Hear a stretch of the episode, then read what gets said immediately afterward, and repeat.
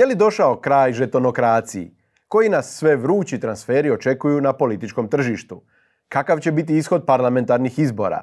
Gledate reakciju, a ja sam vaš komentator Mate Mić. Reakciju pratite putem YouTubea, Facebooka, Deezera, Google podcasta, Apple podcasta i svih većih podcast platformi. Za vas smo pripremili ovaj novi studio kako bi vaš omiljeni podcast bio još dojmljiviji. Nagradite taj trud i pretplatite se na moj YouTube kanal, lajkajte, komentirajte i dijelite s prijateljima. Raspušten je deveti saziv Hrvatskog sabora. Pamtit ćemo ga po besramnoj kupoprodaji zastupnika i do sad najnižoj razini političke rasprave. Krkanska atmosfera čak je iz briselske aristokracije izvlačila ono najgore, pa se tako i slabokrvni Andrej Plenković želio fizički obračunavati u sabornici. U ove četiri godine vidjeli smo stvarno svašta. Bivši ministri u nominalno lijevoj vladi podržali su nominalno desnu većinu, a likovi s teškim optužnicama postali su stupovi hrvatske demokracije. Premijer je najvišem predstavničkom tijelu u državi dokazano lagao o Agrokoru, ali je svejedno, bez previše negodovanja, uživao podršku većine. Toliko su saborski zastupnici bili spremni braniti dignitet institucije koja je stoljećima nositelj i simbol hrvatske državnosti čak i kad nismo bili suverena i samostalna država.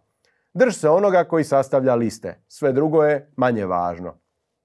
Dvije najveće stranke složile su se oko malo čega, ali su zato zajedničkim snagama oduzele pravo narodu na referendumsko odlučivanje o Istanbulskoj konvenciji i promjeni izbornog sustava. Jednako tako obje stranke otvoreno su se izjasnile protiv dopisnog i elektronskog glasovanja. Zanimljivo, oko svega što otežava participaciju građana u izbornim i općenito političkim procesima, dogovore se u sekundi. Ali ljudi nisu slijepi ni gluhi, pa doista nikoga ne treba čuditi rezultat istraživanja koje na kraju svakog saziva provodi Fakultet političkih znanosti Sveučilišta u Zagrebu.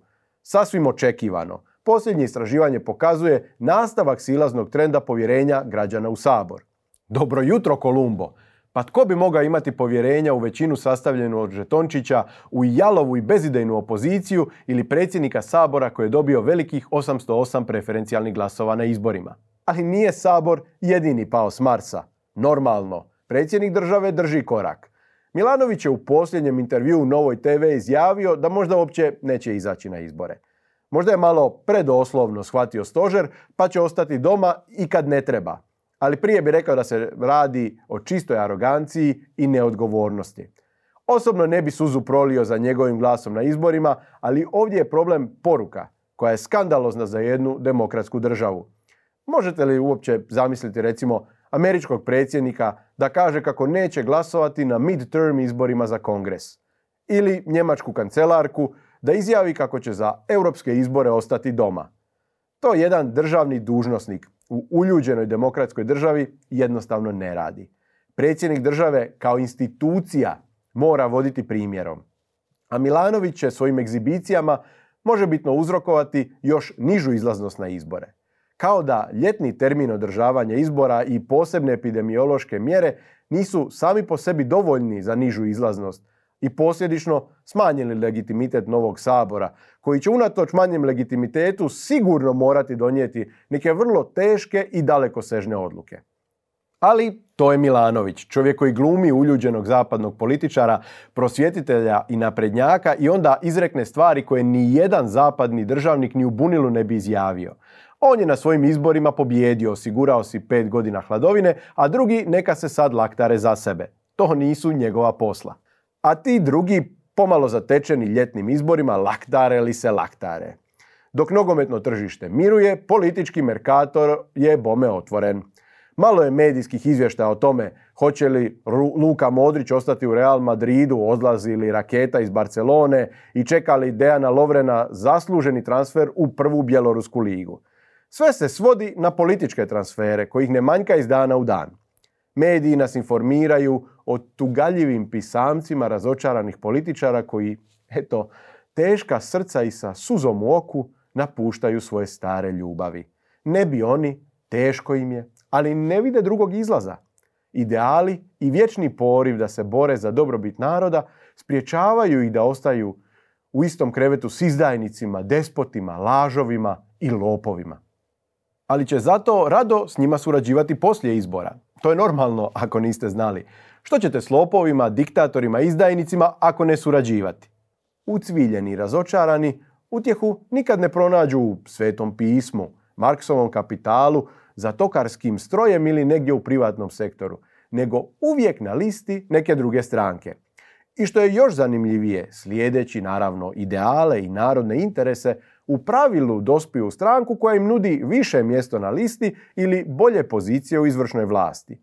Ideali ih baš nikad ne odvedu tamo gdje mogu puno dati, a ništa dobiti. Druga zanimljiva slučajnost je to da uvijek krenu u sveti pohod spašavanja domovine neposredno prije izbora ili nakon što izgube željenu poziciju unutar stranačkom preslagivanju.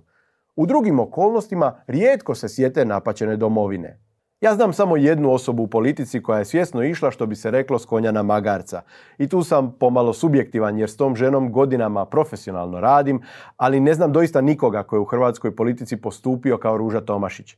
Kad je domoljubna koalicija jurišala na vlast, a nju osobno mediji već ustoličili za ministricu ili čak prvu potpredsjednicu Karamarkove vlade, Ruža Tomašić otišla iz svoje stranke i koalicije jer su joj se nemoralne i ružne stvari radile iza leđa. Otišla je u tek osnovanu stranku godinu dana prije izbora i izgubila izbore. Jedne pa druge ali narod je to prepoznao, honorirao na europskim izborima i ona je ponovno osvojila ogroman broj preferencijalnih glasova i novi mandat u Europskom parlamentu. U odnosu na preljetanja kojima svjedočimo posljednjih dana, Ružin potez djeluje kao iz paralelnog svemira. I baš zato što se iz aviona vidi da je oportunizam jedini pravi motiv za ove predizborne transfere, bojim se da žetonokracija neće otići u povijest s ovim sazivom Sabora – Loših navika jako se teško riješiti. Jednom kad institucionalizirate prijevaru birača i kupoprodaju zastupnika, veća je šansa da će to postati ustaljena praksa nego da će se stvari uskoro vratiti na stanje kad se koliko toliko poštovalo demokratske uzuse. Na izazivačkim listama već sad se nazire jako puno samostalnih strijelaca, umišljenih veličina koje je teško ili nemoguće ukalupiti, ambicioznih javnosektoraša koji jednu udobnu fotelju žele zamijeniti još udobnijom i potrošenih političara kojima je politika nužnost za preživljavanje. Realno, osim HDZ-a i SDP-a koji sami imaju milijun internih problema, ni jedna od izazivačkih opcija nema jasnu političku i upravljačku strukturu. Tako da je izvor novih potencijalnih žetončića praktički neiscrpan. Ako ne želite asistirati HDZ-u i SDP-u u njihovom daljnjem pustošenju, mirne savjesti možete glasovati samo za one koji duopol iz ovog ili onog razloga ne vidi kao partnere. Samo oni nepoželjni su sigurna oklada, a svi drugi sasvim će sigurno doći u napas spašavati nas skupa s onima koji su nas već upropastili. A što vi mislite, tko bi mogao pretrčati HDZ-u ili SDP-u u novom sazivu Sabora? Tko će žrtvovati sve te ideale na žrtveniku navodnih nacionalnih interesa? Kome će stabilnost vlasti odjednom postati važnija od rođene matere? Radujem se vašem mišljenju u komentarima, a ako vam se sviđa ovaj video, lajkajte ga i podijelite s prijateljima. Jedno je od zlatnih pravila završiti obraćanje u optimističnom tonu, pa ću i ja to učiniti. Biće bolje, u to sam 100% siguran. Samo me ne pitajte kada. Hvala što pratite reakciju, ja sam vaš komentator Mate Mić, i pozdravljam vas do sljedeće epizode.